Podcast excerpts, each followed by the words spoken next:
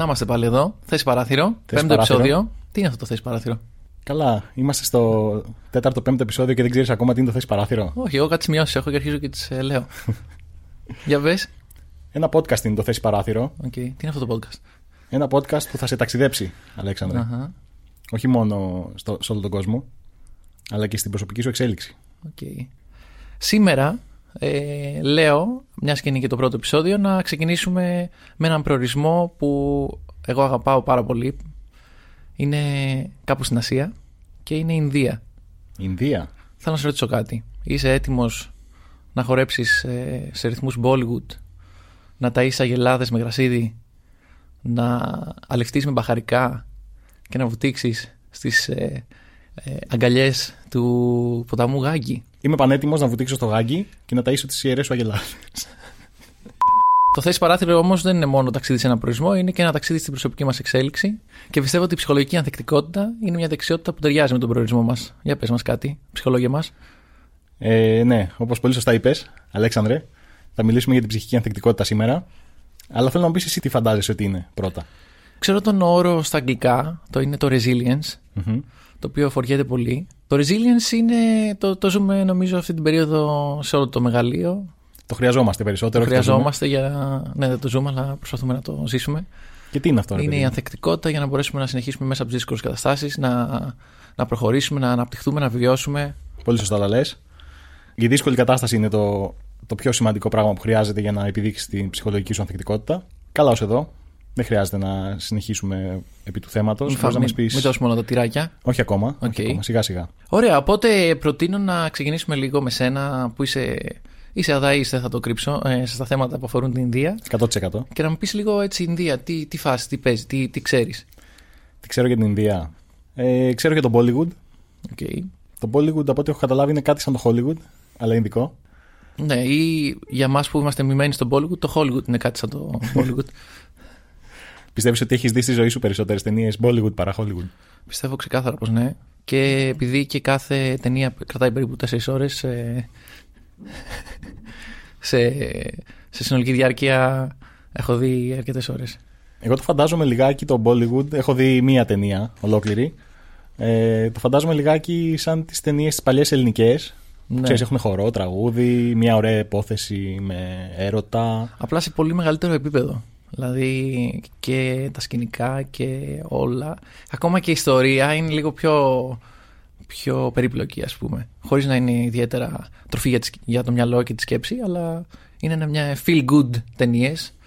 Ε, τις οποίες ε, εγώ συνήθως τις παρακολουθώ όταν ξέρεις, ε, δεν θέλω να σκεφτώ ή έχω μια πτήση ή κάτι τέτοιο. Βέβαια υπάρχουν και πιο ψαγμένες ταινίες Bollywood. Ε, και επειδή σήμερα θέλουμε να πάμε ένα ταξίδι στην Ινδία και μέσα από τις προσωπικές μας ιστορίες και μέσα από το χρόνο και μέσα από τις ταινίες του Bollywood, γιατί πάντα υπάρχει μια πάσα, θα το, θα το μελετάμε όλη την ώρα. Θέλω να σε ρωτήσω αν ξέρεις έναν ηθοποιό που σου έχει κάνει εντύπωση. Είναι εξαιρετικός, έχω να πω, τον έχω δει σε μια ταινία. Πώς λέγεται; Λέγεται Σαρουκάν. Σαρουκάν. SRK. SRK για τους μοιημένους. Άμα ρε παιδί μου το ψάχνεις πολύ συχνά στο Google και βαριέσαι να γράψεις όλο το όνομα, γράφεις SRK και το βρίσκεις. Ο Σαρουκάν λοιπόν, για να το φέρουμε λίγο στα ελληνικά δεδομένα, είναι κάτι σαν το Δημήτρη Παπαμιχαήλ, αλλά σούπερ Δημήτρης Παπαμιχαήλ. Δεν είναι. Δηλαδή πάνω στο, στις οικοδομές, δηλαδή σε αυτή τη φάση, στην καλύτερη στιγμή του Παπαμιχαήλ. Ναι, κοίτα. Ο Παπαμιχαήλ ήταν χαμελέοντας. Μπορούσε να παίξει από το λαϊκό παιδί μέχρι τον πλούσιο ξυπασμένο τραγουδιστή, ας πούμε, που θα πάρει κάτω από τη φτερούγα του την ε, Αλίκη Βουγιουκλάκη συνήθως. Είμαι ο Δημήτρης Ραζέλος. Ο Ραζέλος που έπαιξε Άμλετ, Ρωμαίο, Όσβαλτ που χειροκροτήθηκε όσο κανένας άλλος ηθοποιός. Και να τώρα που κατάντησα η αγατήρη σου. Ε, είχε μια τεράστια γκάμα όπως έχει και ο Σαρουκάν. Okay. Γι' αυτό έκανα λίγο τη σύγκριση. Γόης επίσης, μεγάλος γόης. Ε, και Σταρ. Αυτό έχω να πω. Για να καταλάβουμε και λίγο τα μεγέθη, ο Σαρουκάν, ας πούμε, είναι ο δεύτερος πιο ακριβοπληρωμένο ηθοποιός σε όλο τον κόσμο. Εντάξει, τα λεφτά δεν φέρνουν την ευτυχία. Όχι, απλά Όπως για να έχουμε μάθει δείξουμε από τις ταινίες του Bollywood και τα τις μεγέθη ελληνικές. του, του Bollywood, ναι, γιατί. Και φυσικά η, η βιομηχανία παραγωγής ταινιών, το Bollywood, το B είναι από το Bombay, άρα είναι κάποια ε, στούντιο παραγωγής τα οποία βρίσκονται έξω από το σημερινό Μουμπάι ε, και αυτό είναι μια εισαγωγή στο Bollywood. Αλλά μπήκαμε κατευθείαν στο Bollywood και δεν έχουμε μιλήσει για άλλα πράγματα για την Ινδία. Chaya, chaya,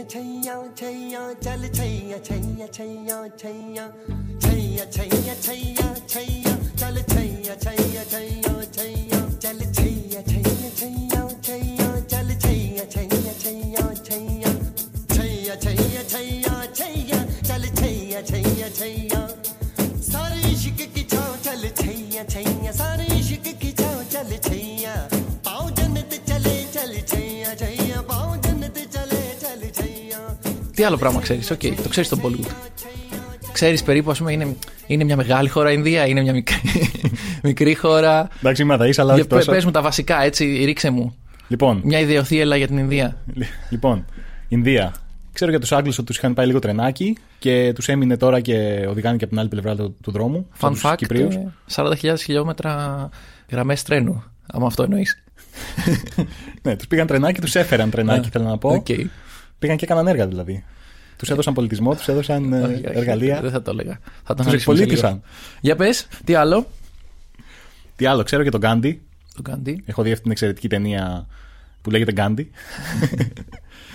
Να ξεκινήσουμε με τα βασικά. Είναι μια τεράστια χώρα. Έχει πληθυσμό 1,37 δις. Είναι μεγαλούτσικος πληθυσμός. Είναι Μπαμπάτσικη ο, χώρα, ναι. ο δεύτερος μεγαλύτερος ε, πληθυσμός ε, και τη δεύτερη μεγαλύτερη χώρα στον κόσμο από πλευράς πληθυσμού. Μετά την Ελλάδα εννοείς έτσι. Μετά την Ελλάδα, η μεγαλύτερη χώρα του κόσμου. Μετά την Ελλάδα και η μεγαλύτερη δημοκρατία του κόσμου. Δεν υπάρχει μεγαλύτερη δημοκρατία από την Ινδία. Τι εννοείς; Εννοώ ότι όταν πάνε να ψηφίσουν στην Ινδία, οι περισσότεροι ψηφοφόροι είναι εκεί. Δεν υπάρχει μεγαλύτερη ε, δημοκρατία. Δεν το ήξερα αυτό. Τελικά οι Ινδοί είναι πιο ενεργοί από πολλούς άλλους. Πολιτικά εννοώ. Δεν ξέρω αν μπορούμε να οδηγηθούμε σε αυτό το συμπέρασμα. Εσύ δεν είπες ότι πάνε όλοι και ψηφίζουν. Ε, λέω...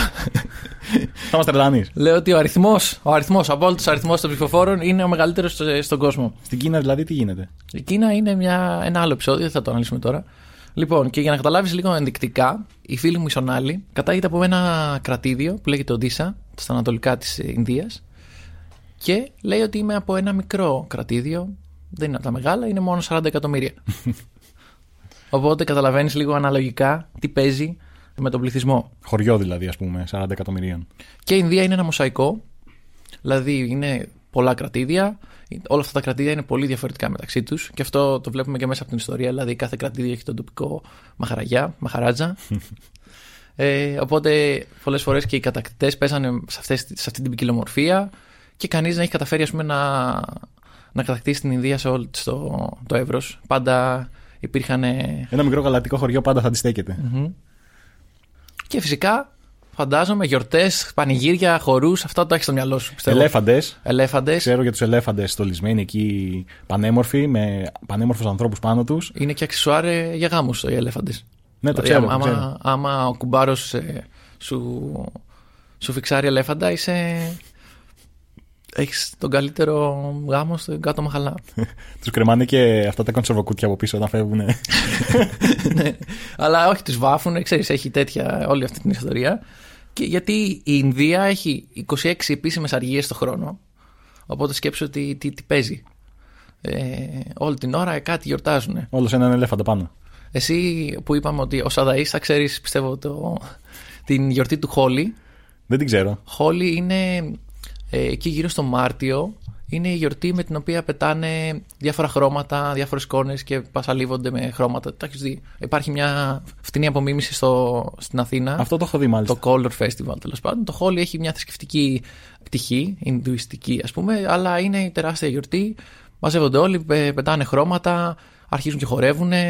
Ε, υπάρχει και ένα ειδικό ποτό το οποίο μοιάζει μεγάλα, αλλά κάτι βάζουν μέσα και αρχίζουν και και ζαλίζεσαι λίγο. Και ζαλίζεσαι λίγο και μπαίνεις στο χορό. Το Χόλι είναι μια γιορτή. Το Ντιβάλι, η οποία είναι η γιορτή των φωτών, ας πούμε. Το Ντιβάλι το, το ξέρω. Α, για πες. Ότι είναι η γιορτή των φωτών στην Ινδία. Δεν έπρεπε να εκτεθώ έτσι, μάλλον. Νόμιζα Αυτό ήξερα μόνο. Και έχουν και μια τεράστια γιορτή, η οποία συμβαίνει κάθε 12 χρόνια, που λέγεται Κουμπ Μελά, στην οποία ο λαϊκός τραγουδιστής Αφήρη Μελάς εμφανίζεται. Γαμώ την καλοσύνη μου, είπα στον εαυτό μου και έσβησα χίλια ονόματα από το τηλέφωνο μου Ναι, στην οποία υπάρχει μεγαλύτερο συνοστισμό στους ανθρώπους σε όλο τον κόσμο. Κάπου έχω διαβάσει 100 εκατομμύρια, το κρίνω λίγο ανασ- ε, υπερβολικό, αλλά υπάρχουν ε, εκατομμύρια ανθρώπων οι οποίες ε, ε, συνοστίζονται στις όχθες του ποταμού Γάκη. Πολλές φορές έτσι ξεγυμνώνονται, βάφουν τα σώματά τους, ε, εξασιασμένοι, ψέλνοντας, υμνώντας το Θεό. Ε, οπότε όλα αυτά είναι. Ε, Καταλαβαίνεις λίγο τι παίζει με τις γιορτές. Δηλαδή και εγώ που έχω πάει τρεις φορές στην Ινδία, έχω, κάθε φορά κάποια στιγμή έχει κλείσει ο δρόμος γιατί κάποιος ε, ξέρεις, αρχίζει και χορεύει έξαλα. Και έχουν και ένα σημάδι που λέει προτεραιότητα ότι όποιος κάνει γιορτές και τα λοιπά έχει προτεραιότητα στον δρόμο. Προτεραιότητα στους ελέφαντες δηλαδή. Στους ελέφαντες, στο χορό, στη διασκέδαση, έτσι δεν πρέπει να είναι η ζωή. Για πες μου εσύ, Έτσι ακριβώς πρέπει να είναι. Πώς θα αντέξουμε ψυχικά αν, αν είμαστε σε σοβαρότητα μια ζωή; Πολύ ωραία η πάσα σου. Συμφωνώ μαζί σου. Χρειάζονται γιορτές, χρειάζονται τα πανηγύρια. Αλλά το πιο σημαντικό πράγμα, Αλέξανδρε, είναι να βλέπουμε την αντικσότητα στα μάτια. Όχι μόνο να γλεντάμε και να. Δηλαδή κάνουμε τώρα με τους κοιτάς στα πανηγυρτζίδες. μάτια, κοιτάς την αντεξιότητα, Για τους ακροατές μας, να κοιτάω τον Αλέξανδρο στα μάτια. ε, να την αντιμετωπίζεις. να την αντιμετωπίζεις Ναι. ε, χωρίς υπεκφυγές και. Να δώσω ένα παράδειγμα. Για δώσε. Λοιπόν, χθες η ΑΕΚ έχασε από τον Μπα Γιάννη 2-0. Πες μας κάτι καινούριο. Η ΑΕΚ έχασε. Ε, προτίμησα να μην δω τα highlights. Ε, με αυτό που περιγράφεις, προσπαθώ να ξεφύγω. Αυτό ακριβώς είναι το πρόβλημα. Θα ότι πρέπει- Δεν αντιμετώπισες την πραγματικότητα. Δεν είδες καν το match. Δηλαδή, τι έκτζησε καταρχάς. Το θέμα είναι να κάτσεις να δεις τα highlights, να δεις που η ομάδα δεν πήγε καλά και να δεις μετά τι μπορείς να κάνεις εσύ. Εσύ, βέβαια, ως οπαδός της ΑΕΚ, Τίποτα. δεν μπορείς να κάνεις τίποτα. Υπομονή. Κάβουρα πουλα. Για πες μου λίγο όμως, εντάξει. Εσύ τα λες, αλλά υπάρχει κανένας πιο σοβαρός άνθρωπος πιο, πιο πριν από σένα, κάποιος επιστήμονας, το οποίος να τα έχει υποστηρίξει λίγο πιο. Ε, κοίτα, η ψυχική ανθεκτικότητα πάει πίσω. Όχι πολύ πίσω, αλλά πίσω. 4-0 με το ρίμπο. piso, από πίσω Τέσσερα μηδέν με τον ρήμο Ίσως φωνάξεις για το κύπελο Αλλά ακόμη και τις άμεις στο γήπεδο Καταρχάς, να δώσουμε και έναν ορισμό για την ψυχική ανθεκτικότητα, γιατί λέμε, λέμε. Η ψυχική ανθεκτικότητα, λοιπόν, σύμφωνα με μεγάλους ερευνητές, μεγαλύτερου από μένα, θα το πω, αναφέρεται στη διαδικασία της θετικής προσαρμογής παρά την ύπαρξη δύσκολων και αντίξεων συνθήκων και παρά την έκθεση σε παράγοντες επικινδυνότητας όταν, μιλάμε για, όταν μιλάμε για παιδάκια. ναι. Όταν δηλαδή εσύ ε, βρίσκεσαι σε μια δύσκολη κατάσταση, το πόσο θα καταφέρεις να ανταπεξέλθεις, να βγεις ας πούμε αλόβητος και ίσως και καλύτερος από αυτή την κατάσταση, ε, δείχνει πόση ψυχική ανθεκτικότητα έχεις. Ξεκίνησε λοιπόν ε, όλη αυτή η ιστορία ε, τη δεκαετία του 50. Πάμε λοιπόν πίσω στη δεκαετία του 50, όπου η Έμι Βέρνερ παρέα με τη Ruth Smith, δύο ψυχολόγοι, ερευνήτριες κτλ., πήγαν στη Χαβάη, που δεν είναι η Χαβάη που φαντάζεσαι παραλίες, γλέντια. Είχαν και τότε παραλίες βέβαια. Αλλά ήταν δύσκολα τότε. Γιατί είχαν πάει οι Αμερικανοί, τα είχαν κάνει λίγο μαντάρα. Τρενάκι τους πήγαν τους Χαβαγιάνου. Πόσα χιλιόμετρα αν επιτρέπετε. Πήγαν λοιπόν αυτές οι δύο ερευνήτριες στη Χαβάη. Σε μια... Βρήκαν μια κατάσταση εσχρή. Οι άνθρωποι εκεί χάλια. Και μελέτησαν τα παιδιά που γεννήθηκαν το 1955 για 32 χρόνια. Spooky λίγο ακούγεται αυτό, ε. Ε, από ποια άποψη; Δηλαδή να σε μελετάει ένας 32 χρόνια.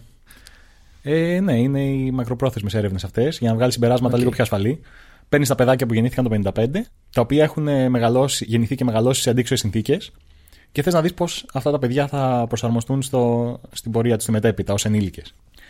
Τι παρατήρησαν λοιπόν; Αφού μελέτησαν γύρω στα 700 παιδιά, όλα τα παιδιά που γεννήθηκαν το 55, ε, διαπίστωσαν μετά από πολλά χρόνια ότι τα δύο τρίτα αυτών των παιδιών είχαν εμφανίσει προβλήματα που εμφανίζουν παιδιά που μεγαλώνουν σε κατάσταση επικίνδυνη, ας πούμε, με ανεργία, ε, υποσυτισμό και όλα αυτά. Και διαπίστωσαν ότι τα δύο τρίτα από αυτά τα 700 παιδιά ε, δεν τα πήγαν και πολύ καλά στη ζωή τους. Ε, είχαν προβλήματα, μπλεξίματα, ε, δεν πήγαν σχολείο, είχαν δύσκολη ζωή. Όμως το 1 τρίτο των παιδιών αυτών ανταπεξήλθε τέλεια. Τα πήγαν καλά στη ζωή τους. Ε, άνθησαν κάποια από αυτά. Και τους έκανε εντύπωση όλο αυτό. Σου λέει γιατί αυτοί ήταν διαφορετικοί από τους άλλους. Και έτσι ξεκίνησε η έννοια ότι ε, υπάρχει μια ανθεκτικότητα ως χαρακτηριστικό πρώτα απ' όλα, η οποία είναι διαφορετική σε κάθε άνθρωπο. Και αυτό το χαρακτηριστικό μπορεί να σε βοηθήσει όταν θα μεγαλώνεις δύσκολα ή όταν θα αντιμετωπίζεις δύσκολα πράγματα στη ζωή σου, να αντί να πνιγείς, να κολυμπήσεις και να κάνεις και ρεκόρ μερικές φορές στους γύρους στην πισίνα. Αλλά για να είμαστε αισιόδοξοι και πιστεύω θα το συζητήσουμε και λίγο πιο μετά, ε, φαντάζομαι ότι Αυτό το χαρακτηριστικό δεν είναι μόνο έμφυτο, αλλά μπορεί να α, χτιστεί με κάποιους ε, συγκεκριμένους ε, τρόπους. Θα το συζητήσουμε μετά. Και θέλω να γυρίσω λίγο Στα παλιά. στα παλιά, στη Ινδίας. Ποια, ποια είναι η γλώσσα που μιλάνε, γνωρίζεις; Ε, φαντάζομαι μιλάνε Ινδικά. Τώρα έτσι. Ένα, ένα γενικό, ας πούμε. Μια υπόθεση είναι Το αυτή. Ινδικό. Αλλά αφού μου λες ότι υπάρχουν περιφέρειες και κρατήδια και δεν ξέρω πώς τα λένε ακριβώς και μαχαραγιάδες, σημαίνει ότι υπάρχουν διάλεκτοι. Ναι, ή τα Ινδικά τα οποία αναφέρεις είναι τα λεγόμενα Χίντι.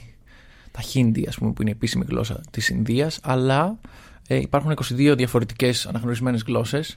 Οπότε κάθε περιφέρεια υπάρχει ε, και διαφορετική γλώσσα. Προφανώς από το πέρασμα της Βρετανικής Αποκρατεία ε, έχουν επικρατήσει και τα αγγλικά.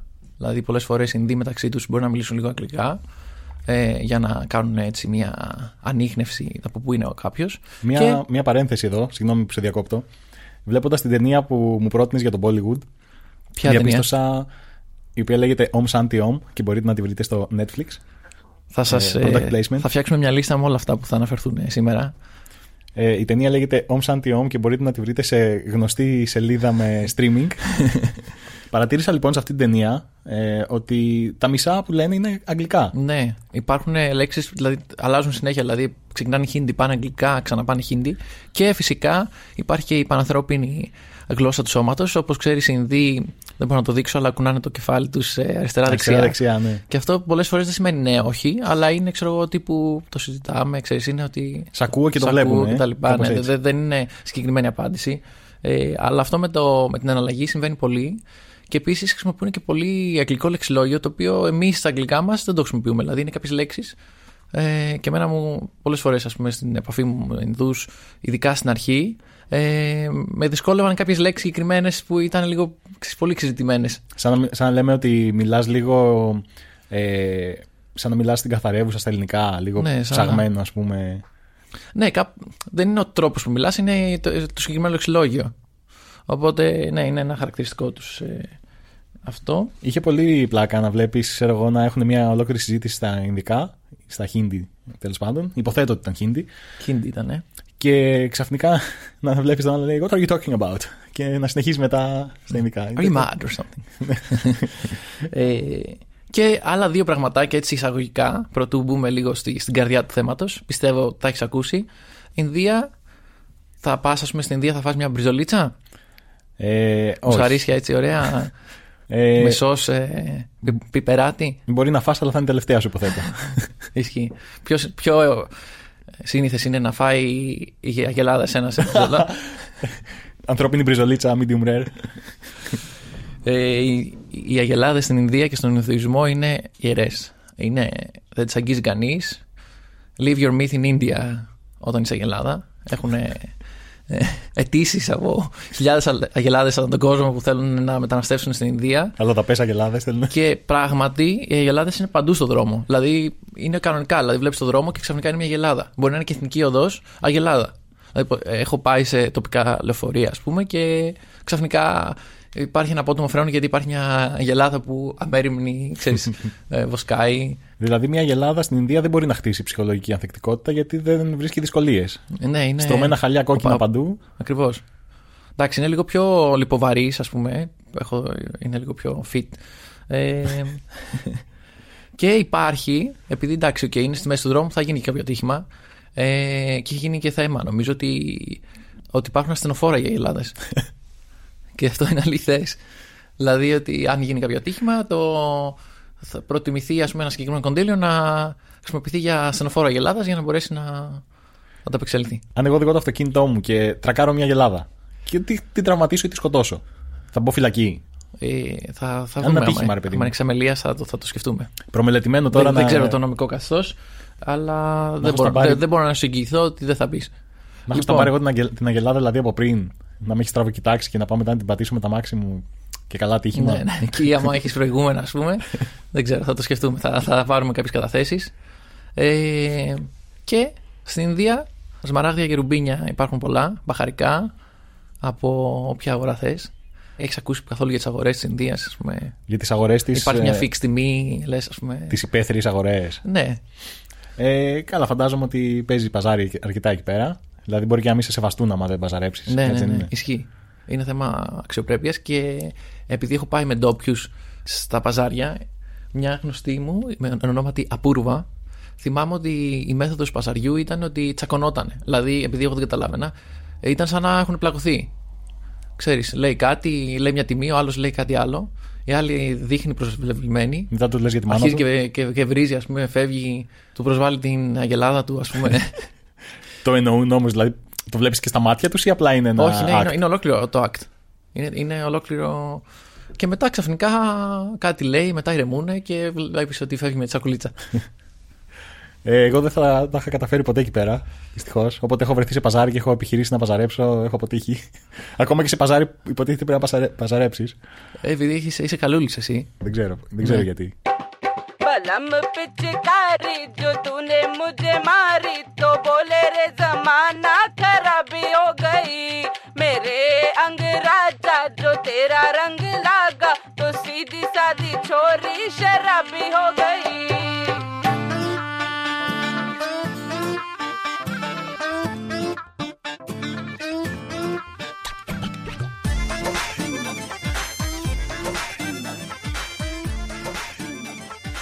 Λοιπόν, φίλε μου, η Ινδία, όπως ξέρεις, είναι ένα μοσαϊκό τόσο ε, πολιτισμών, αλλά όσο και ε, ιστορίας. Οπότε προτείνω και θα ήθελα να το δεχτείς γιατί έχω κάνει ήδη την οργάνωση για αυτό το πράγμα. Μην πεις, όχι, δεν το δέχομαι. θα το χωρίσουμε σε τέσσερις περιόδους. Η, στο- η εποχή του Ινδουισμού, η εποχή του Μουσουλμανισμού, η εποχή της αποκιοκρατία και η εποχή της απελευθέρωσης. Με βάση αυτό θα χτίσουμε μερικές ιστορίες προσωπικές, θα παίξουμε μπαλίτσα για μια τεκτικότητα και θα το στήσουμε ωραία. Τι έχεις να πεις; Το δέχομαι. Το δέχεσαι; Μπορώ να κάνω κι αλλιώς. Τώρα με έφερες. Όχι, αφού άμα έχεις κάποια άλλη Πρώτο αναλυτική- τελεσμένου γεγονότος με έφερες. Α πάμε έτσι λοιπόν. Ωραία. Λοιπόν, αφού επιμένεις λοιπόν. θα σου πω τι είναι η Ινδία λοιπόν. Τι είναι η Ινδία, πες μου. Ε, η Ινδία είναι μια χώρα τεράστια, πολύχρωμη, Είναι γνωστή και ως υποήπειρος. υποήπειρος. Ναι. Γιατί είναι ένα. Ε, θα χρησιμοποιήσουμε πάλι τον επιστημονικό όρο, το μακρινάρι. Το οποίο. Ματζαφλάρι, κρέ- νομίζω Το το ματζαφλάρι που κρέμεται κάτω από τα Μαλάια. Είναι γνωστή ως Ινδία. Τώρα στο χάρτη, άμα μπαίνετε τώρα στο Google Maps και βλέπετε Ινδία, δεν θα δείτε την Ινδία όπως υπήρξε. Το λεγόμενο Χιντουστάν, η χώρα των Ινδών, ήταν πολύ παραπάνω από αυτό που είναι σήμερα. Περιλάμβανε και αυτό που σήμερα είναι το Πακιστάν, το Μπαγκλαντές. Ήταν τρεις χώρες μαζί σε μία, δηλαδή. Ήταν η μεγάλη Όχι, Ινδία. ήταν, ήταν, ήταν η Ινδία, αλλά δεν, ήταν, δεν υπήρχαν οι έννοιες τότε.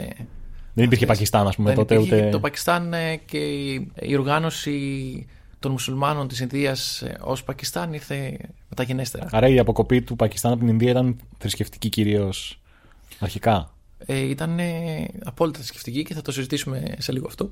Εσύ, ε, μικρέ μου, θα ξέρεις ας πούμε, ο μικρός Μιχάλης στο δημοτικό θα έμαθε ότι ο Μέγας Αλέξανδρος είδε ελέφαντες, πήγε μέχρι την Ινδία.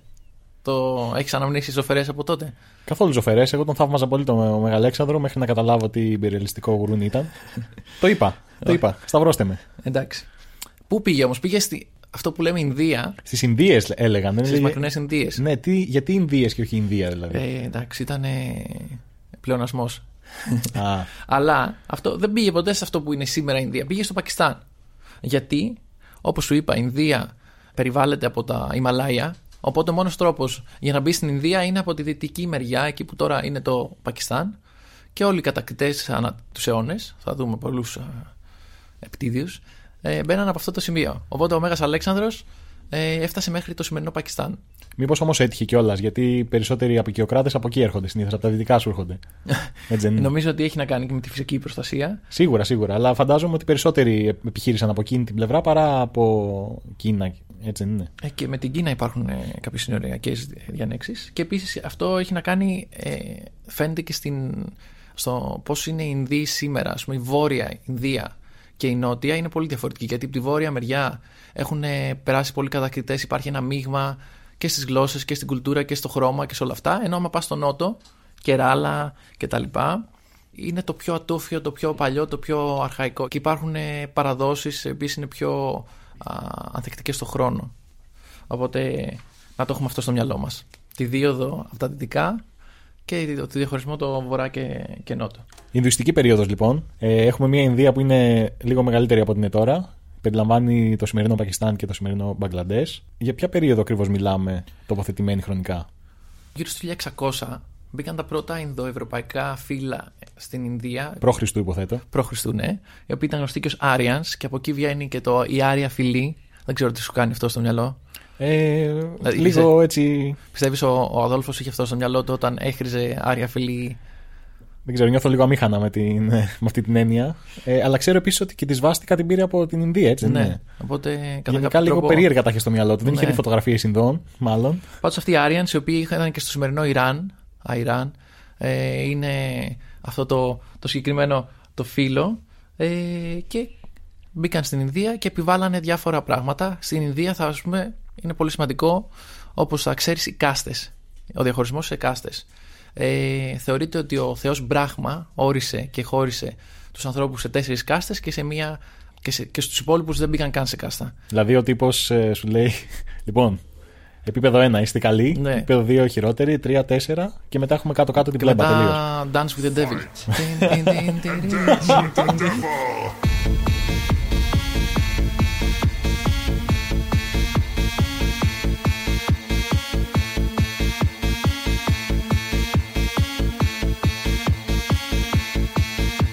Κάστες Ναι. λοιπόν, ωραίος. Λοιπόν, ε, οπότε, Πλαθνικό θεός ο Μπράχμα. Πρωτού σε βάλω μέσα στις κάστες, θέλω να σου πω ότι προφανώς δεν ήταν ο Θεός Μπράχμα αυτός που όρισε στις κάστες, ήταν ε, ε, ένας τρόπος για, νο- για τον οποίο θα μπορούσες να ελέγξεις ένα τεράστιο πληθυσμό. Α. Οπότε τους χωρίζεις σε κάστες, τους βάζεις συγκεκριμένους κανόνες, τους βάζεις ένα θεϊκό περιτύλιγμα.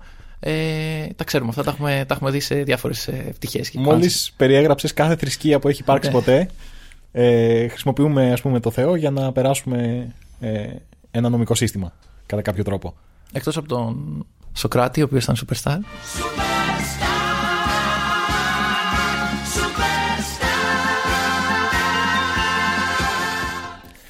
Και δεν το λένε Θεό. λοιπόν, ε, οπότε οι τέσσερις κάστες. Ε, ξέρεις καμία. Ε, όχι, ξέρω αυτούς που είναι εκτός καστών. Που είναι οι ανέγκυχτοι. Έτσι δεν είναι; Ναι. Αυτούς ξέρω, δεν ξέρω ονόματα από άλλες κάστες. Λοιπόν, οπότε θα, σας, θα τους αναφέρουμε μια φορά. Είναι οι Μπράχμιν, είναι οι Ιερείς, είναι οι Ξατρίας, οι οποίοι είναι οι πολεμιστές, είναι οι Βαϊ, Βαϊσίας, οι έμποροι και οι Σούντρα που είναι οι εργάτες. Δηλαδή, κάτσε ένα λεπτάκι. Ε, οι ιερεί έφτιαξαν τη θρησκεία και σου λέει ο Θεός είπε ότι εμείς είμαστε καλύτεροι; Αντικειμενικά πλήρως. Υπάρχει ολόκληρη η περιγραφή ότι από το στόμα του Μπράχμα βγήκαν οι ιερεί και κάπως έτσι τέλος πάντων. Δεν ξέρω πώς ακούγεται αυτό, αλλά έτσι Εντάξει. περιγράφεται θεϊκά. Και όπως είπες, είναι οι ανέγκυχτοι, οι παρείε, οι νταλίτ είναι ο όρος που χρησιμοποιούνται. Και είναι αυτοί οι οποίοι πλέον δεν ανήκουν σε καμία κάστα και είναι οι- στο πιο κάτω κοινωνικό α, στρώμα. Δηλαδή κάνουν όλες τις εργασίες, δεν μπορούν να ανελιχθούν ε, ε, κοινωνικά. Αυτό οδηγεί σε ένα σωρό από αδικίες και αυτό διονύζεται ανά του αιώνε. Και ο μόνο που κατάφερε βάσει έγκυρων πληροφοριών να ξεφύγει από, το, από του Νταλίτ ήταν ο Σαλβαντόρ Νταλίτ. Το περίμενα αυτό. किसी ठोर टिके ना पाओ बन लिया अपना पैगंबर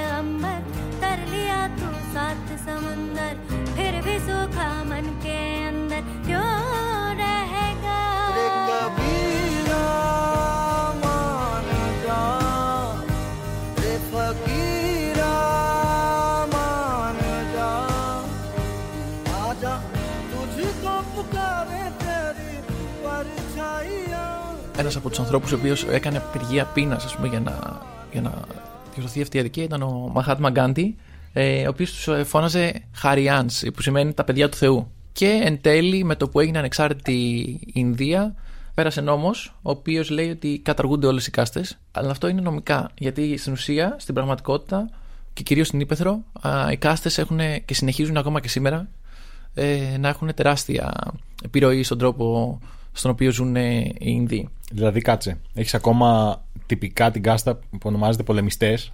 Αλλά φαντάζομαι δεν είναι όντως πολεμιστές, έτσι δεν είναι. Είναι απλά ε, μια διαστρωμάτωση Ναι. με ένα τυχαίο όνομα πλέον. Ε, ε, τώρα παίζουν κρίκετ, ας πούμε, οι πολεμιστές. Α, είναι αθλητές δηλαδή.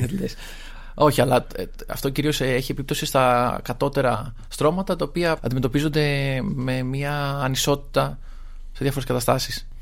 Είπα Χαριγιάνς ε, και θέλω να σου αναφέρω ένα από τα πιο γνωστά βιβλία ε, που αναφέρονται πάνω σε αυτό το θέμα που λέγεται «Ο Θεός των μικροπραγμάτων» ε, το οποίο το έχει γράψει η Αρουντάν Ρόι το 1997 και έχει πάρει και το βραβείο Booker 1997. Το Booker είναι τα, τα βιβλία που έχουν γραφτεί στην αγγλική γλώσσα. Τι πραγματεύεται αυτό το βιβλίο; Θέλω να σου πω πρώτα κάτι. Δεν θα μου πεις για το βιβλίο. Το κάστα σου φαίνεται ειδική λέξη. Το κάστα μου φαίνεται ελληνική λέξη. Όπως όλε. Είναι όμως στην πραγματικότητα η σελίδα από Πορτογάλους ταξιδιώτες, οι οποίοι ήταν οι πρώτοι οι οποίοι απίκησαν την Ινδία. Και είναι η Κάσταλ, Λα Κάστα. Το οποίο τι σημαίνει; Σημαίνει η φυλή, η γενεολογία, ας πούμε. Οι Ινδοί χρησιμοποιούν τον όρο τζάτι. Στην ουσία, μέσα σε αυτές τις τέσσερις υπάρχουν, ξέρω εγώ, 3.000 ε, υποδιαιρέσεις. Mm. Πώς είναι, ας πούμε, στο τάξη που πρέπει να Δεν ξέρω επιλέξεις αυτά. το επάγγελμά σου. Ε, Κάπως έτσι. Η έννοια της κάστας εισήχθη στην Ινδία μετά την περίοδο του Ινδουισμού που συζητούσαμε πριν; Όχι, κατά την περίοδο του Ινδουισμού. Ναι, λέει Πορτογάλοι είπες ότι. Όχι, είναι ο όρος.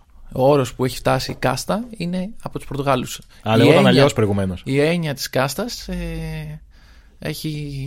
Από το τον τζάτι. πράγμα. Από τον Ναι. πράγμα, ναι. Και προφανώς, παρένθεση, οι απεικιοκράτες παίξαν πολύ πάνω σε αυτές τις κάστες, γιατί όπως η Βρετανία, ας πούμε, το χειρότερο, η χειρότερη φάρα απεικιοκράτων που υπάρχει, ε, έχει παίξει πολύ στο Διέρε και Βασίλευε, οπότε έπαιξε πολύ σε αυτή την ε, εναλλαγή. Σε Και- φάση ενισχύω τις ανισότητες λιγάκι ώστε να υπάρχει. να μην ενωθεί ο κόσμος εναντίον μου. Ναι, ακριβώς αυτό. Και, και τη θρησκεία και όλα, έτσι. Οι κάστες δεν ε, επηρεάζουν μόνο την κοινωνική σου ζωή, επηρεάζουν και το τι τρως, ας πούμε, ε, όλες τις διατροφικές συνήθειες ε, και τις ε, ευκαιρίες σου α, για ζωή. Ε, υπάρχει κάποια ιστορία από το βιβλίο αυτό το ωραίο που θα θέλεις να μοιραστείς μαζί μας; Ναι, λοιπόν, ψήνεσαι για μια ιστορία αγάπης. Πάντα. Ξέρεις ότι είμαι ευαίσθητος. Είσαι ευαίσθητος, ε. Είσαι ευαίσθητος πολύ. Είσαι ευαίσθητος. Μου βγάζεις ευαισθησία πολύ. Και... Λοιπόν, θα σου μιλήσω για μια ιστορία αγάπης λοιπόν, που έλαβε χώρα εκεί γύρω στη δεκαετία του 1960 είναι αυτό. Αυτή η ιστορία αναφέρεται. Προ Χριστού ή μετά Χριστού; Μετά Χριστού. Ε, μετά Μπράχμα. Α, μπράβο. Και είναι η ιστορία αγάπης μεταξύ του Βελούτα και της Άμμου. Ε, Ο Βελούτα είναι, ανήκει στην, ε, στους Νταλίτ και η Άμμου ανήκει σε μια ανώτερη κάστα. Οπότε ε, υπάρχει αυτό το, το ειδήλιο. Ε, Παίρνω κάποια vibes ε, από η κόρη μου σοσιαλίστρια. ναι, απλά σε, σε, σε πιο extreme ε, καταστασεις Ε, οπότε ο Βελούτα, σκέψτε τον λίγο με όλα αυτά που σου έχω περιγράψει. Είναι ένας άνθρωπος ο οποίος εργάζεται αλλά πληρώνεται λιγότερο, γιατί ανήκει στην μικρότερη κάστα. Θεωρείται ότι αυτή η κάστα είναι σαν τιμωρία, ας πούμε, ότι κάτι έχεις κάνει κακό στην προηγούμενη σου ζωή, οπότε γι' αυτό είσαι σε αυτή την κάστα; Άρα α, Και- έχουμε και τη μετενσάρκωση εδώ. Έχουμε και τη μετεσάρκωση, βεβαίως. Σημαντικό. Και ε, ο Βελούτα, παρότι ήταν μέρος του μαρξιστικού κόμματος στην Κεράλα, που είναι στην Νότια Ινδία, και εκεί που θεωρητικά θα έπρεπε να υπάρχει μια άλλου είδους αντιμετώπιση ισότητας, και εκεί θεωρείται ότι αποτελεί τροχοπέδι, ας πούμε, ότι θα ήταν ίσως καλύτερο να μην είναι σε αυτό, γιατί οι αντιλήψεις που υπάρχουν στην Ινδία σχετικά με αυτό υπερκερνάνε την όλη αυτή η πρακτική εφαρμογή της ιδεολογίας αυτής. Άρα και φτωχός και κομμουνιστής. Όλα τα κακά της μοίρας του είχε ο καημένο για να μπορέσει να τα φτιάξει με μια πλούσια ε, κυρία της ανώτερης κάστας. Ε, Τελικά τα βρίσκουν όμως, τι γίνεται; τα βρίσκουν. Ένα, Περνάνε από θύελες, ένα φαντάζομαι. ωραίο όχι έτσι δειλινό, εύκολα. ενώ έπαιζε ο αυλός. Το αεράκι ήταν, ε, χάιδευε τα μαλλιά τους. Ε, Όπως η πασίγνωστη σκηνή στη κόρη μου τη σοσια... στη σοσιαλίστρια που χορεύουν όλοι μαζί, ας πούμε, και μετά ο Δημήτρης Παπαμιχαήλ με την Αλίκη Βουγιουκλάκη λίγο βρ- έχουν μια στιγμή μεταξύ τους. Νομίζω Εκεί ότι- δίπλα στη θάλασσα. Ενώ λοιπόν όλη, όλη η φύση ε, οδηγεί αυτή την ένωση, ε, ενώνονται η σάρκα μία. Φίκι φίκι δηλαδή. Να το Ακριβώς. πούμε επιστημονικά. Κάπως έτσι επιστημονικά, ναι. Ε, Όμως η κοινωνία το μαθαίνει.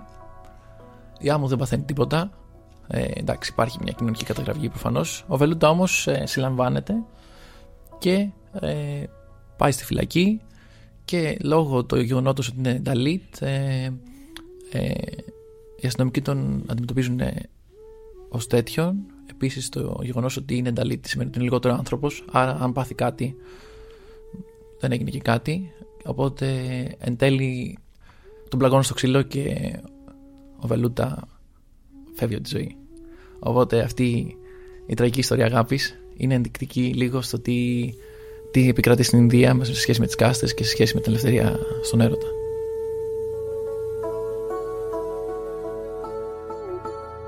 Πάντως ε, για να το κλείσω αυτό το θέμα, δυστυχώς ακόμα και σήμερα υπάρχουν πολλά περιστατικά βιασμού ανθρώπων που Dalit από ανώτερες ε, κάστες οι οποίες ε, περνάνε χωρίς καταγγελίες, χωρίς α, τίποτα γιατί ο νόμος δεν είναι ίσος στην πράξη. Ενώ σου είπα ότι καταργήθηκαν, η αντιμετώπιση που έχουν οι άνθρωποι δεν είναι ίση. Υπήρχε ένα κίνημα ε, λόγω ενός συγκεκριμένου περιστατικού που ήταν με ένα κοριτσάκι νομίζω 11 χρονών για να αναδειχθεί αυτή η κατάσταση αλλά ακόμα υπάρχει μεγάλος δρόμος για να, για να έρθει αυτό στην επιφάνεια και για να σταματήσει.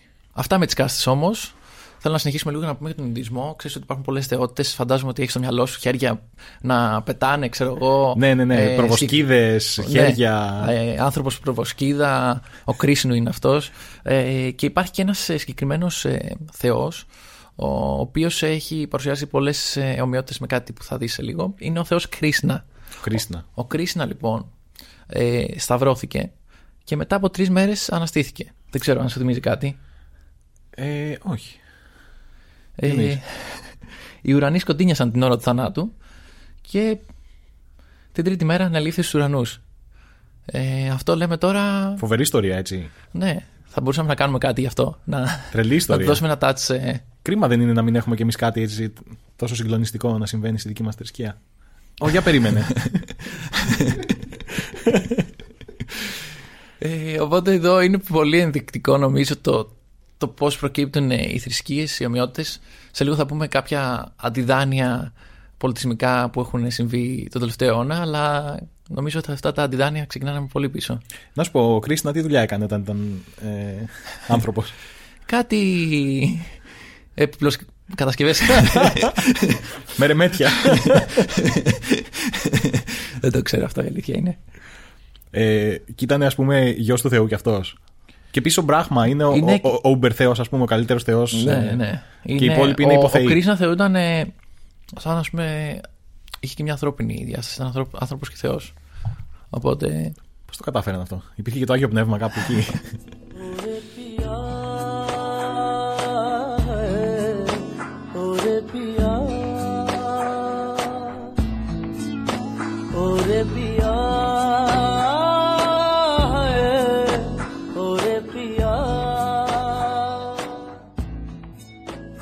Κρίσνα λοιπόν ε, σταυρώθηκε, δηλαδή του κάτσε άσχημα η ζωή, αλλά παρόλα αυτά μετά από τρεις μέρες τι έκανε, αναλήφθηκε στους ουρανούς. Φοβερό.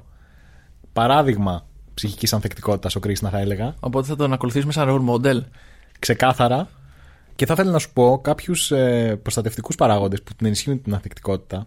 Όταν δηλαδή ε, εσύ αντιμετωπίζεις μια δυσκολία στη ζωή σου, ποια πράγματα, αν υπάρχουν γύρω σου, μπορούν να σε βοηθήσουν να ανταπεξέλθεις. Πρώτα απ' όλα είναι η σχέση με τους άλλους ανθρώπους. Όταν εσύ, ας πούμε, για παράδειγμα, ε, πες ότι μπορεί να χάσεις τη δουλειά σου, ε, αν έχεις φίλους καλούς, να μπορέσεις να, να, να μπορέσουν να λειτουργήσουν σαν μαξιλαράκι, να πέσεις πάνω τους. Τώρα λέμε ψυχολογικά ή πρακτικά; Και τα δύο. Γιατί όχι. Οι καλοί φίλοι φαντάζομαι θα γίνονταν στρώμα για σένα, έτσι δεν είναι, αν τους το ζητούσες. Δεν ξέρω, θα δείξει. Ελπίζω να μην δείξει. ε, είναι πολύ σημαντικό να έχουμε ε, δυνατές σχέσεις, ε, να μπορέσουμε να, όχι μόνο να μιλήσουμε, αλλά και να εκφραστούμε λίγο αλλιώς, να, να, να, να γκρινιάξουμε, να κλάψουμε, να, να βγούμε να πιούμε τις ποτάρες μας, ε, άλλες εποχές αυτές. Παίζει τεράστιο ρόλο. Αν μπορέσεις να χτίσεις ένα κοινωνικό δίκτυο ε, ουσιαστικό, δηλαδή να έχεις ανθρώπους κοντινού σου, είναι τα πιο σημαντικά, από τα πιο σημαντικά πράγματα που ενισχύουν την ανθεκτικότητα. Ένα άλλο είναι να προσπαθείς να βρίσκεις, να χτίζεις θετικά συναισθήματα, ε, τα οποία ουσιαστικά μετά λειτουργούν σαν πόροι. Δηλαδή, αν εσύ ως φίλος μου ε, είσαι εκεί κοντά μου πάντα και στη- στα εύκολα και στα δύσκολα και περνάμε καλά και χτίζουμε μια σχέση ειλικρινή και γελάμε και αποκτάμε εργαλεία τα οποία θα μας βοηθήσουν αργότερα όταν θα έρθουν τα δύσκολα να Ε. ανταπεξέλθουμε χτίζουμε πόρους τους οποίους κρατάμε μέσα μας Κρατάμε για ένα, αργότερα. έναν τρόπο ας πούμε, επικοινωνίας με τον οποίο Ακριβώς, ακριβώς. ε, σφυριλατείται με τον χρόνο. Ακριβώς. Και όταν έχεις θετικά συναισθήματα και τα βιώνεις, είναι πιο εύκολο να ανοίξεις και τον εαυτό σου να αποκτήσεις κι άλλα θετικά συναισθήματα αργότερα. Γιατί όταν είσαι ανοιχτός και θετικός, είσαι και πιο ανοιχτός στα συναισθήματα του άλλου, έχεις περισσότερη συν- ενσυναίσθηση και αποκτάς ουσιαστικά, ένα, αποκτάς ουσιαστικά τρόπους να λύσεις προβλήματα που εμφανίζονται. Γιατί βοηθώντας τον φίλο σου, αποκτάς και εσύ εργαλεία για τον εαυτό σου. Μεγάλη λέξη είναι συνέστηση. Μμμ. Τεράστια λέξη. Πολύ σημαντική νομίζω και και στους τρόπους διοίκησης. Νομίζω λείπει συνήθως αυτό το κομμάτι, το, το, το να αισθάνεσαι τον άλλον. Ε, και εκεί νομίζω υπάρχουν πολλοί τρόποι για να το χτίσεις. Ο Κρίσνα λοιπόν και καλούς φίλους είχε και εργαλεία είχε πάρει Ναι. ε, με- από τις παρέες του κτλ. Δεν ξέρω τώρα αν έκανε παρέα με άλλους επιπλοποιούς ή αν ήταν λίγο πιο ανοιχτός και. Με θεούς ελέφαντες. Ο θεός.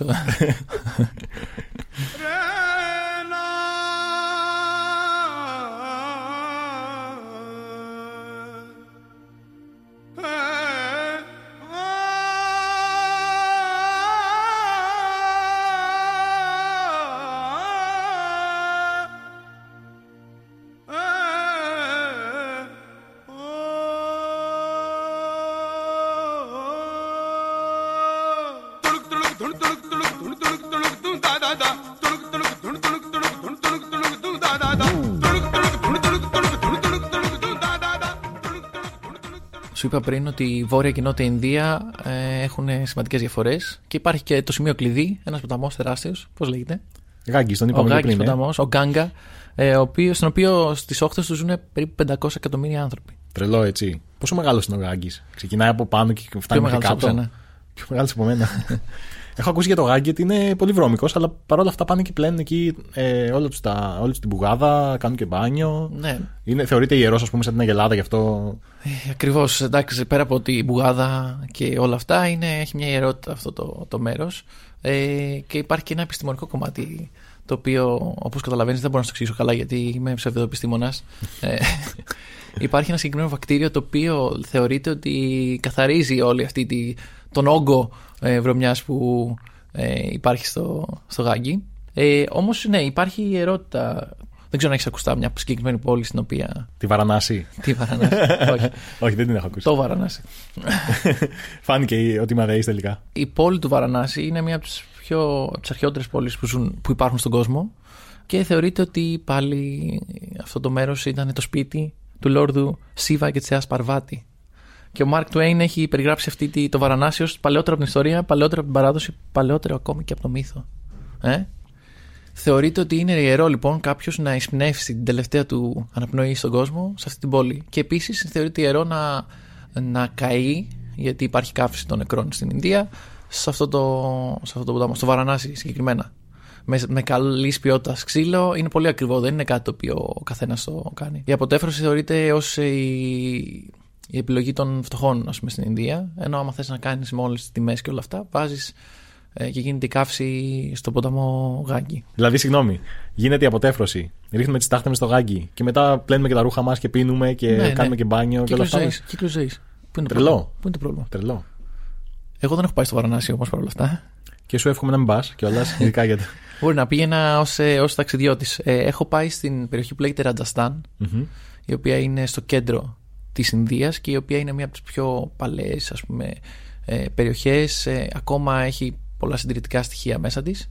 Και είναι και μία από τις περιοχές οι οποίες διατηρούν όλο αυτό το, τον τρόπο αντισήματο, ας πούμε, με τα παραδοσιακά, σάρι, αλλά και συντηρητικές. Δηλαδή όλα αυτά που σου περιέγραψα με κάστες, με τον κώδικα τιμής και όλα αυτά έχουν εφαρμογή σε αυτό το, σε αυτό το μέρος. Άρα είναι μια μεγάλη πόλη που ουσιαστικά έχει μείνει και λίγο στο παρελθόν. ε, Είναι μια περιοχή, πιο παραδοσιακή. ε, μια περιοχή η Α. οποία έχει διάφορες πόλεις. Η πιο επιφανή, ας πούμε, είναι το Ουνταϊπούρ, το Τζαϊπούρ, το Τσιτόργα. Να, το Τσιτόργα, Το Τσιτόργα. ωραίο το Το Τσιτόργα. Τσιτόργα είναι ωραίο, ναι. Αγαπημένη μου πόλη. Ε, και εκεί υπάρχει ένα, υπάρχουν ε, τα αρχαία παλάτια και πολλές φορές θα, συνήθως τα βλέπεις σε όλα τα στις ταινίες Bollywood. Το Taj Mahal, ας πούμε, είναι για- εκεί. Το Taj Mahal δεν είναι εκεί, όχι. Ένα αρχαίο παλάτι, ξέρουμε. ε, το, το Taj Mahal δεν είναι παλάτι. Με πιάσεις τα πράσα άλλη μια φορά. Ε, λοιπόν, και εκεί βλέπεις ότι γίνονται όλα τα γυρίσματα του Bollywood. Δηλαδή, ξαφνικά, ξέρω εγώ, είσαι για καφέ και ερωτεύεσαι την κουπέλα και ξαφνικά βρίσκεσαι στα, στα παλάτια της Τσιτόργα και του Νταϊπούρ, χορεύεις ε, ε, και γίνονται όλα αυτά τα, τα ωραία. Στο Τσιτόργα, λοιπόν, ε, έχω διάφορες ε, εμπειρίες και καλές και εμπειρίε. λοιπόν, θα ξεκινήσω από τα καλά. Ε, ε, Εκεί πάλι, όπως σου είπα, εγώ έχω ταξιδέψει στην Ινδία μόνο ας πούμε, με Ινδούς, δεν έχω πάει με παραδοσιακά, ε, με group και τέτοια. Ε, λόγω μιας ε, παλαιότερης μου σχέσης, θα σου το πω, θα το αποκαλύψω αυτή τη στιγμή. Ε, είχα την ευκαιρία να ταξιδέψω μαζί της και ε, να γνωρίσω από τους φίλους της ε, εκεί που έμενε Οπότε λίγο πιο παραδοσιακά. Πιο αυθεντικά, ας πούμε. Πιο αυθεντικά, το ακολούθησα κιόλας, χωρίς χωρίς φραγμούς αυτό. Ε, οπότε μια φορά, ας πούμε, θυμάμαι στο Τσόργκα, κάτσαμε, φάγαμε παραδοσιακό φαγητό σε ένα σπίτι, στο οποίο εκεί το τρώνε, τρώνε στο, στο πάτωμα, στο συγκεκριμένο μέρος, με τα χέρια. Και μάλιστα οι Ινδοί τρώνε, νομίζω, ε, δεν χρησιμοποιούν πολύ μαχαιροπύρουνα, χρησιμοποιούν το δεξί τους χέρι. Μμμ. Ε, Το δεξί, ακόμα και αν είσαι αριστερόχειρας, δηλαδή. Τι... ε, Συνήθως υπάρχει ένας διαχωρισμός χεριών τέλος πάντων. Αυτό γιατί Στις γίνεται; διάφορες λειτουργίες. Οπότε ναι, ήταν και το σκέψω ότι τα φαγητά ας πούμε, στην Ινδία έχουν όλες τις σάλτσες μέσα όλα αυτά και έπρεπε να βουτάς το χέρι σου μέσα και να. Αλλά είχε ενδιαφέρον. Ωραίο. Μετά βέβαια μου φέρανε κάτι σαν, μαχαίρο, μα- σαν πυρούνι γιατί. Σε είδαν ότι είσαι μάλλον λίγο- με είδαν λίγο. δεν το ότι- κάνεις αυτό Γιατί σωστά, είμαι νουμπάς λεγόμενος.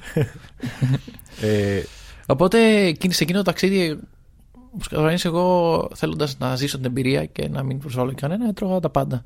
Αλλά θεωρείς ότι ένα δυτικό στομάχι. μμ. Αυτό ήθελα να σε ρωτήσω τώρα. Πώς ανταπεξήλθε, Οκ, τα χέρια στη σάλτσα, εντάξει, κάπως θα την παλέψεις. Μετά, το, το μετά είναι το ανησυχητικό. Ήταν καυτερά αυτά καταρχάς. Ε, έχει καυτερά, αυτό δεν ήταν. Ε. Εν τω μεταξύ, έχω και αυτή την ψωροφερφάνεια ότι τρώω καυτερά, οπότε φέρτε μου. Στην Γουστάρω. Ινδία πήγες να το πεις αυτό; Ναι, γουστά, εγώ, εγώ. Spicy. Άντε ρε. Ξέρεις, είναι και λίγο προσβολή, ας πει. Και μπήκε λίγο στη It's θέση. a very, very spicy. Be careful, my friend. Δεν ήταν και το καυτερό, είναι και η ποιότητα του νερού. Είναι ένα συνοθήλευμα, ας πούμε. Φωτιά στα Σαββατόβραδα ο Αλέξανδρος λοιπόν. Μπορώ να σου πω ότι από τις τρεις φορές που έχω πάει στην Ινδία, τις δύο ε, έχω γυρίσει με σώμα παραλίας. Στέγνωσες δηλαδή. Στέγνωσα, Να το πούμε έτσι στεγνό, πιο- κορμί, αθλητικό. ε, ήταν ήταν αρκετά δύσκολο. Και μάλιστα και τις δύο φορές με έχει πιάσει μια μέρα πριν γυρίσω. Οπότε σκέψω ότι υπάρχει και θέση παράθυρο Εκεί καλύτερα θέση διάδρομος θα έλεγα. Θέση διάδρομος, Πιο ναι. κοντά στη. σε φυλακή. Εντάξει, Ναι. ήμουνα μπουκωμένος με ειδικά φάρμακα για να αντέξω τη, την πτήση. Δεν θα ήθελα, ναι. Αλλά ναι, έχει, έχει συμβεί αυτό. Τη δεύτερη μάλιστα φορά ε, είχα ανεβάσει και, και πυρετό και κάποια στιγμή θυμάμαι ότι ε, κοιτούσα το ταβάνι, είχε ένα, αυτό το κλασικό ανεμιστήρα που έχουν στην Ινδία το οποίο είναι στο ταβάνι και Και σε άλλες χώρες νομίζω. σε άλλες χώρες, Και στην αλλά Ελλάδα εκεί- μπορεί να το βρεις. Εκεί όμως είναι παντού. Ε, και μάλιστα σε αεροδρόμιο υπάρχει και παντέντα με τεράστιο ανεμιστήρα το οποίο βάζουν πάγο για να είναι σαν air conditioner, ας πούμε, για να στάζει λίγο νεράκι και Ωραία. ωραιότατο. Και αντί να βλέπω τον ανεμιστήρα, έβλεπα ε, μαϊμούδες να γυρίσουν γύρω-γύρω. Αλήθεια. Α, ήταν πραγματικές μαϊμούδες. Όχι, ήταν στη, στη φαντασία μου. Μάλλον είχα παρεστήσεις. Γιατί είχα πάει το πρωί, ξέρεις, να δω ένα παλάτι που κυκλοφορούσαν παντού μαϊμούδες. Μια μαϊμού, α, μάλιστα, επιτέθηκε σε μια κυρία και της πήρε το φαγητό. Α, δεν Και το αργότερα μια κυρία επιτέθηκε σε μια μαϊμού. και της πήρε την μπανάνα. Την μπανάνα. ε, οπότε καταλαβαίνεις ότι οι μαϊμούδες ήταν πρωταγωνίστριες. Και τις έβλεπα και σε. και στα όνειρά σου λοιπόν. και σε- και σε- ακόμα και στα όνειρά μου. Μάλιστα. Άρα τα μπαχαρικά νομίζω σε, σε έφτιαξαν κανονικότατα, ε. Ναι, τα μπαχαρικά, το νερό. Ζέστη, είχε και ζέστη. Για- γιατί είναι κάτι το οποίο. έχει- Είχε ζέστη, ναι, είχε υγρασία. Αλλά είναι κάτι το οποίο πιστεύω ότι έχει συμβεί σε πάρα πολλούς. Δεν είναι, ε, είναι κάτι καινούριο, αλλά, αλλά μου άφησε μια μεγάλη κληρονομιά. Μια τεράστια κληρονομιά. Για πες. Ευτυχώς ε, στην Ινδία υπάρχει μια περιβαλλοντική προσέγγιση όσον αφορά αυτό το θέμα. Υπάρχει ένα βρυσάκι παντού. Το οποίο στην Ελλάδα μπορεί να το έχεις ακουστά ως ε, το ποποβρυσάκι. Είναι ο μπιντές ο λεγόμενος. Ε, όχι, γιατί ο Όχι. μπιντές είναι σε συγκεκριμένο σημείο. Το ποποβρυσάκι είναι απλά ένα, μια βρύση. Η οποία... Πτυσσόμενο. Πτυσσόμενο. Σαν το λάστιχο, ας πούμε. Στη... Ναι, ναι, ναι. Ε, Το Οκ. οποίο κάνει εξαιρετική δουλειά και μετά από. που ήταν ο σύντροφός μου σε αυτές τις δύσκολες στιγμές, η παρέα μου. Ε, το συναισθηματικό δέσιμο που ανέφερες και εσύ. ψυχική μου ανθεκτικότητα. Ε, το πρώτο πράγμα που έκανα είναι να παραγγείλω να έχω και στο σπίτι μου. Οπότε, όταν με το καλό με επισκεφτείς στο σπίτι μου, θα χαρώ πολύ να, να μοιραστούμε ένα ποποβρυσάκι παρέα. Α, είσαι ανοιχτός στη σχέση σου με το ποποβρυσάκι, δηλαδή φέρνεις κι άλλους στη, στην παρέα. Εντάξει, ρε. Δήμο. Ε, για όσους δεν κατάλαβαν, το ποποβρισάκι είναι ένα βρυσάκι για τον ποπό. Ε, και με ό,τι αυτό συνεπάγεται. Ναι. Α συνεχίσουμε Ε, ε, λοιπόν. Ήταν δύσκολο να Για όσου τρώτε, μα συγχωρείτε. Καλή όρεξη. लौट के आना है यही तुमको जा रहे हो तुम जाओ मेरी जान Λοιπόν, συνεχίζω λίγο με τον Ινδουισμό γιατί μας συνεπήρε λίγο η ροή των πραγμάτων.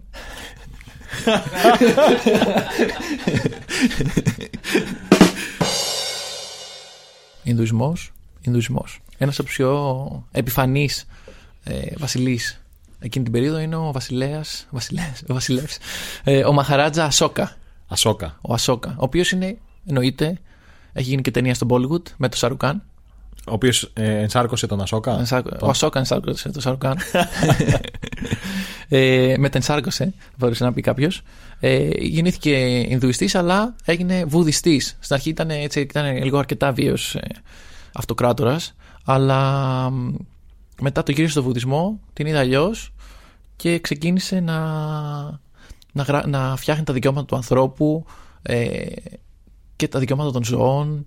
Είχε, είχε τέτοια οπτική των πραγμάτων και μάλιστα παρήγγειλε να, να φτιαχτούν τα δικαιώματα του ανθρώπου σε στήλες και να μπουν σε διάφορα σημεία της Ινδίας. Οπότε ακόμα και σήμερα, άμα πας, βλέπεις τις στήλες του Ασόκα, οι οποίες έχουν τα δικαιώματα του ανθρώπου. Με- Πολλά από αυτά είναι πάρα πολύ προχωρημένα, ακόμα και τώρα, ας πούμε. Ε, και συγκεκριμένα και στη χώρα μας, ας πούμε, που λέει ότι ο καθένας μπορεί να έχει ας πούμε, τη θρησκεία που επιθυμεί ελεύθερα. Είχε τέτοια οπτική των πραγμάτων. Δεν ξέρω, ξέρεις και άλλα πράγματα ας πούμε, που μπαίνουν σε στήλες στην Ινδία, ξέρω παλάτια. Έχεις κάτι στο μυαλό σου; Ένα λεπτάκι. Ναι. Ο Ασόκα που ενσαρκώθηκε από τον Σαρουκάν, τον Δημήτρη Παπαμιχαήλ της Ινδίας.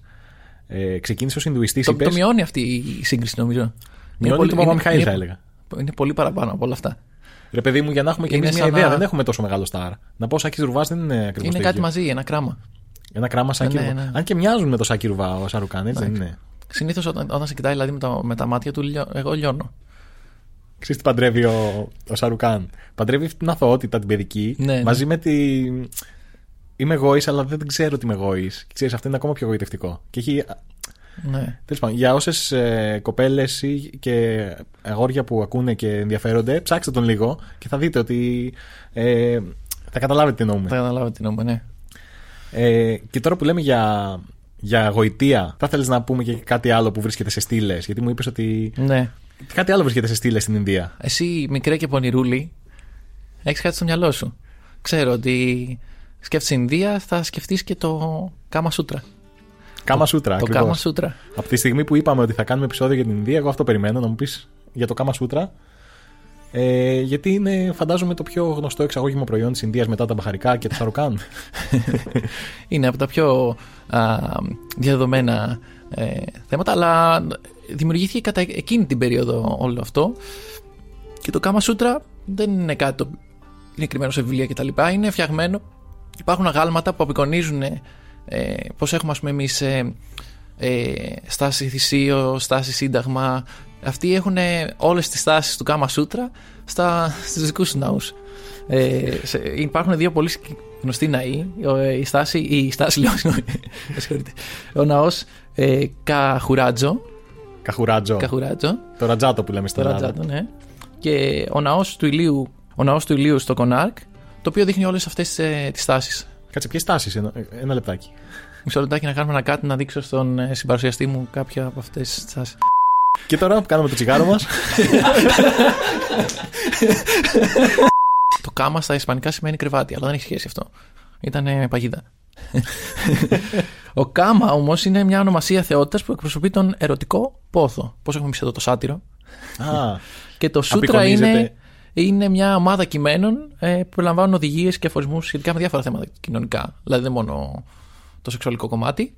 Και ήταν και πρακτικό κομμάτι, γιατί έχουμε τις κάστες, έχουμε πολλούς γάμους οι οποίοι είναι, δεν είναι ε, από ε, έρωτα, είναι προξενιό, προξενιό κτλ. συνοικέσιο, Οπότε ναι. είναι σαν ένα οδηγό που σου λέει: OK, εντάξει, το φορτώθηκες, θα παίξουμε λίγο μπαλίτσα, να μάθουμε κάποια πράγματα, να το ευχαριστούμε λίγο παραπάνω. Α, ναι, οκ. Είναι, είναι μεν με το ζόρι ο γάμος, αλλά τουλάχιστον να το ευχαριστηθούμε Ναι, κιόλας. οπότε Ναι. είναι και σαν ένα οδηγός ψυχικής ανθεκτικότητας, θα μπορούσε να πει κάποιος. Εξαιρετικά.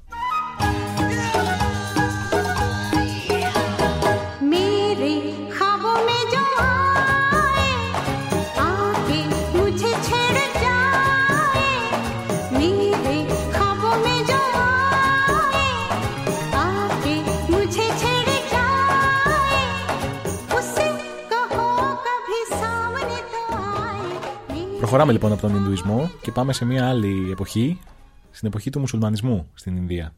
Μια εποχή ταραγμένη. Όπως Όπου όλες. θεοί και δαίμονες. Βρήκαν τον Αλάχ. Για πες, τι, τι έγινε εκεί πέρα και πήγαμε από τον Ινδουισμό στο μουσουλμανισμό; Έπαιξε κάποια κατάκτηση, έπαιξε, Έπαιξε κάτι καταρχάς τέτοιο; η δημιουργία του Ισλαμισμού. Μμ. Και το 712 μετά Χριστόν τα πρώτα ε, μουσουλμανικά φύλλα, τουρκικά φύλλα, ε, μπήκαν από τη γνωστή δίωδο, αυτή από το Πακιστάν, για να ξεκινήσουν τις κατακτήσεις τους ε, στην Ινδία. Μία από τις πόλεις που ίσως γνωρίζεις, ελπίζω να γνωρίζεις ότι είναι και η πρωτεύουσα αυτού του μεγάλου κράτους, είναι το Δελχή. Το Δελχή είναι μια πόλη η οποία δημιουργήθηκε από τους ε, μουσουλμάνους ε, κατακτητές. Ήταν και ένα ε, πολύ ωραίο φαγάδικο στη Γλυφάδα, ναι, λεγόταν ε, New Delhi. Έκλεισε. Α. Αλλά είχε εκεί κάτι βάφλε, μπέργκερ και τέτοια. Από εκεί ξέρω το Νέο Δελχί. Τι βάφλες και μπέργκερ, μωρέ, τώρα, τι βλακείες είναι αυτές; Ε, όχι με, Με καρύ. μοσχαρίσιο. Τι είχε μέσα, τι, τι να, να στείλει ένα Δελχί και να έχει μπέργκερ, ας πούμε, τις αγελάδες. Αυτό είναι πρόκληση, ας πούμε, σχεδόν. ήταν λογοπαίγνιο, δεν ήταν Α. New Delhi, ήταν New Deli. Όπως το Delicatessen. Α. Κατάλαβες. Οπότε το έπαιξαν έτσι. Και αστείο και νόστιμο. Οκ, εντάξει. Αλλά έκλεισε. Δεν, δεν ήταν πολύ νόστιμο αυτό το αστείο όμως. Οπότε ξέρω από εκεί το Νέο Δελχί εγώ. Για πες λοιπόν, τι έγινε εκεί. Ε, το, αυτό είναι το δεύτερο πιο σημαντικό Δελχή, λοιπόν, που, Δελχή, που, που ξέρουμε. Το πρώτο είναι αυτό. Ε, στο Δελχή έχω ταξιδέψει και εκεί προφανώς. Ε, προφανώς, γιατί είναι μια από τις σημαντικότερες πόλεις της Ινδίας και ήθελα να έχω ε, μια ιδία άποψη. Και τι αίσθηση σου δίνει, Ινδία ρε παιδί άποψη. μου; τι, τι άποψη σου δίνει αυτή η πόλη όταν πατάς, είναι μια μεγαλούπολη, ας πούμε, μια μοντέρνα πόλη ή είναι λίγο πιο παραδοσιακή; ε, έχει απ' όλα. Ε, έχει το, το, το, το, συνοστισμό, το συνοστισμό στα όρια του τρελού. Δηλαδή παντού κόσμος, ε, μαγαζάκια, φωνές, ε, κόρνες, κίνηση. Ξέρεις όλη αυτή η κατάσταση η Ινδία που... Όπως το Παγκράτη, ας πούμε, Ε, όχι. 2020. Και κυρίως το κυρίω χαρακτηριστικό είναι η κόρνα. Η κόρνα, ας πούμε, σε αυτά τα κλασικά αυτοκινητάκια που έχει η Ινδία, τα. Αυτά τα μικρούλια. Το TikTok, κάπως έτσι τα λένε. που χωράνε παντού. Ναι. Ε, και υπάρχει ένα οργανωμένο χάος, να το πω έτσι. Ή ένα χαόδες, ε, μια χαόδης οργάνωση. αλλά υπάρχει μια λογική πάνω σε αυτό. Καταλαβαίνόμαστε, άρα και ναι, βγαίνει οπότε συμπέρασμα. πάμε όλοι όπου να είναι. Ε, ξέρεις, ε, ε, στρίβουν αριστερά-δεξιά, αλλά με κάποιο τρόπο συνοούνται. Όπου έχει τρύπα, ρε παιδί μου, μπαίνω, ας Ναι. πούμε. Ε, Κάπως έτσι. Ε, Όπου υπάρχει χώρο στο δρόμο εννοώ, Μμ. ε, χώνω το αυτοκίνητό μου και εντάξει, περιμένω και ο άλλος να προβλέψει ότι εγώ θα μηχανάκια βγω εκεί. παντού, έτσι. Η μεγαλύτερη πλειοψηφία είναι μηχανάκια. Και προφανώς υπάρχουν και κάποια κομμάτια τα οποία είναι πιο μοντέρνα στην πόλη. Υπάρχει μια τρομερές ανισότητες.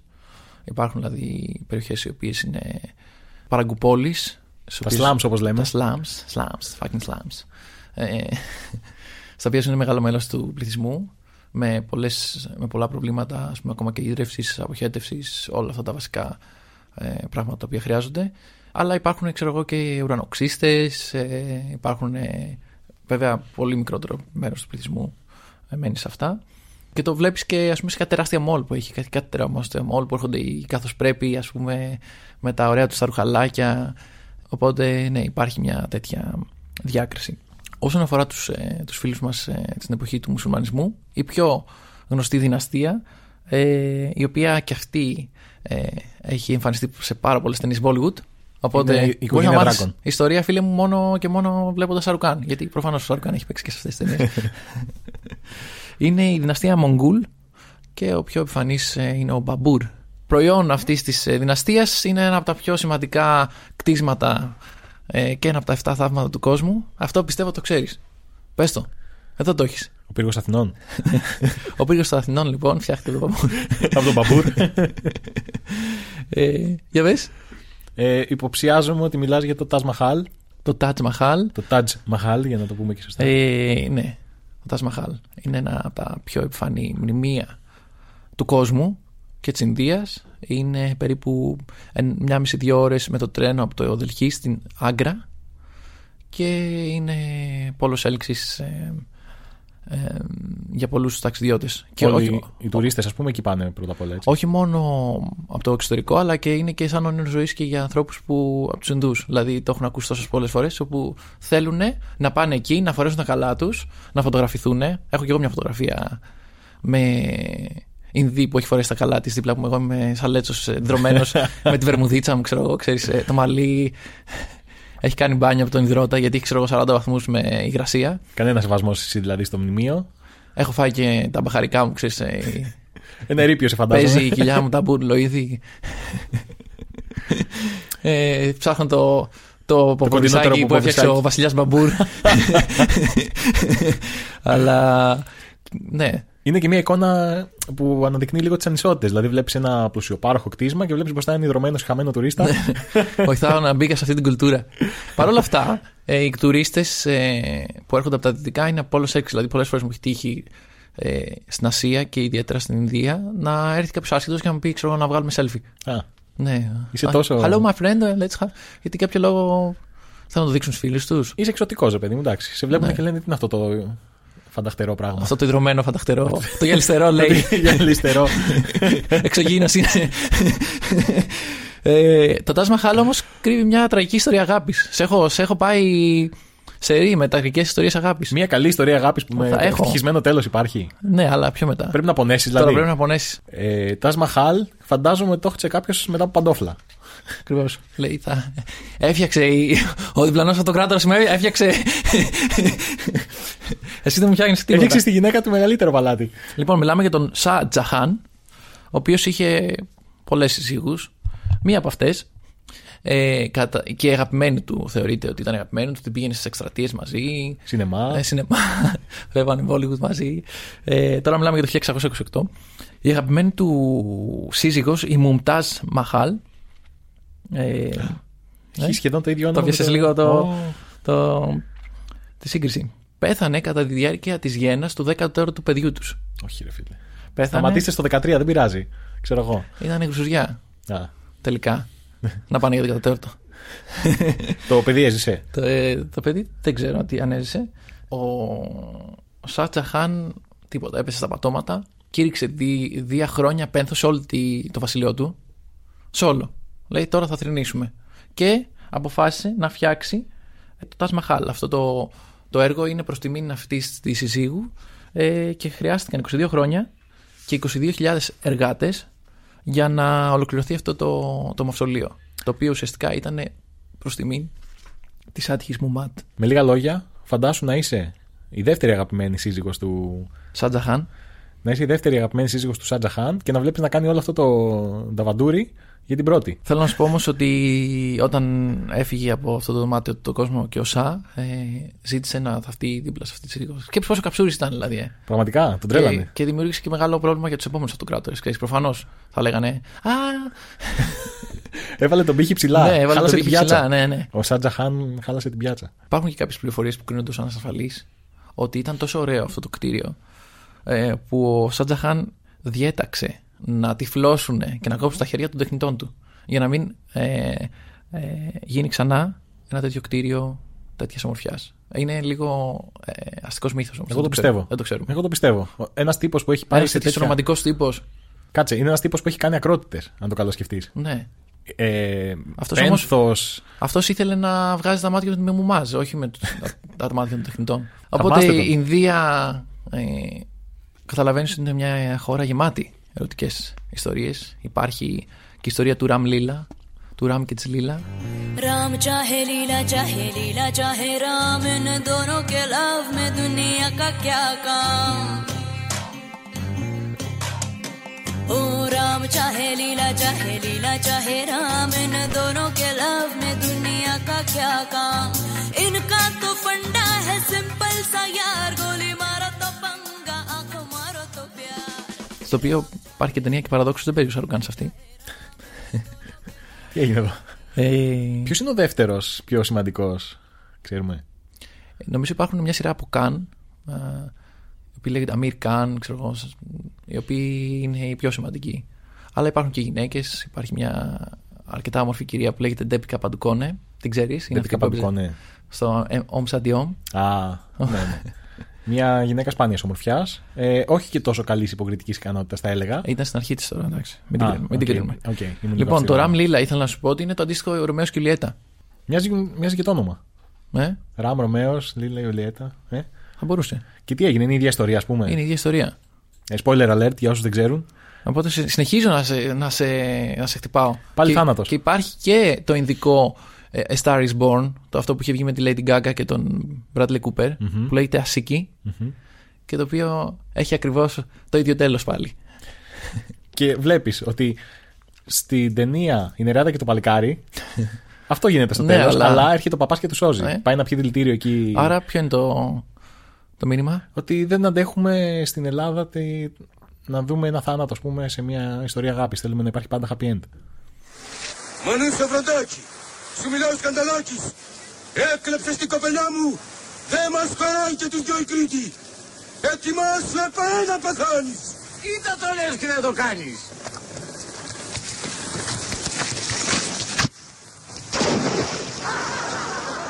Ε, και σε όλα αυτά τα μέρη, ε, τα μουσουλμανικά, χρειάζεται. Εγώ πάλι σου είχα εξηγήσει ότι ήμουν με τη βερμουδίτσα μου.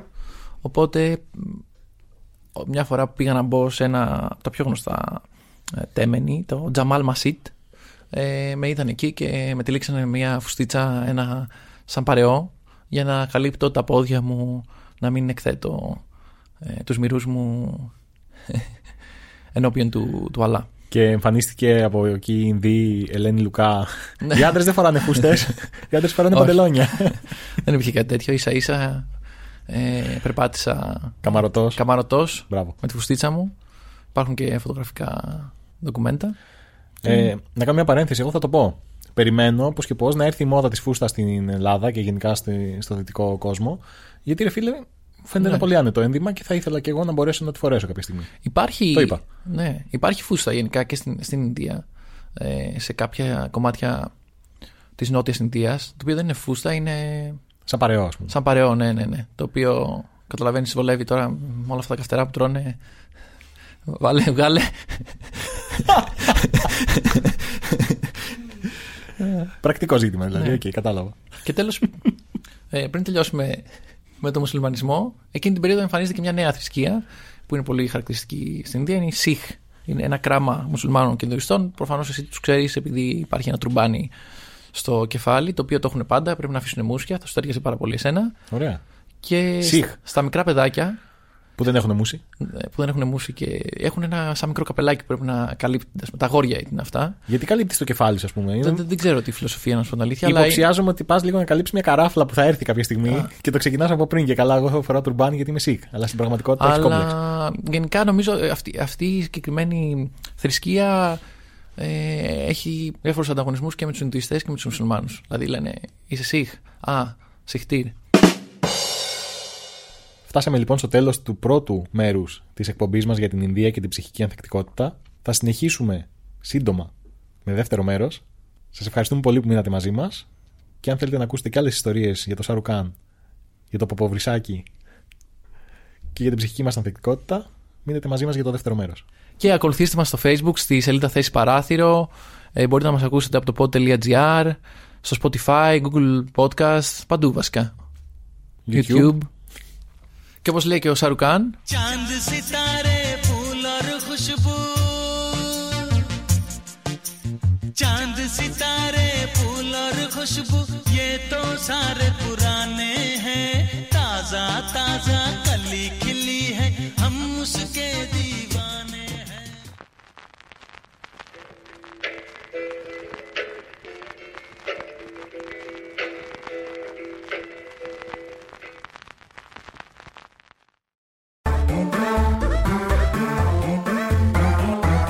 Pod.gr. Το καλό να ακούγεται.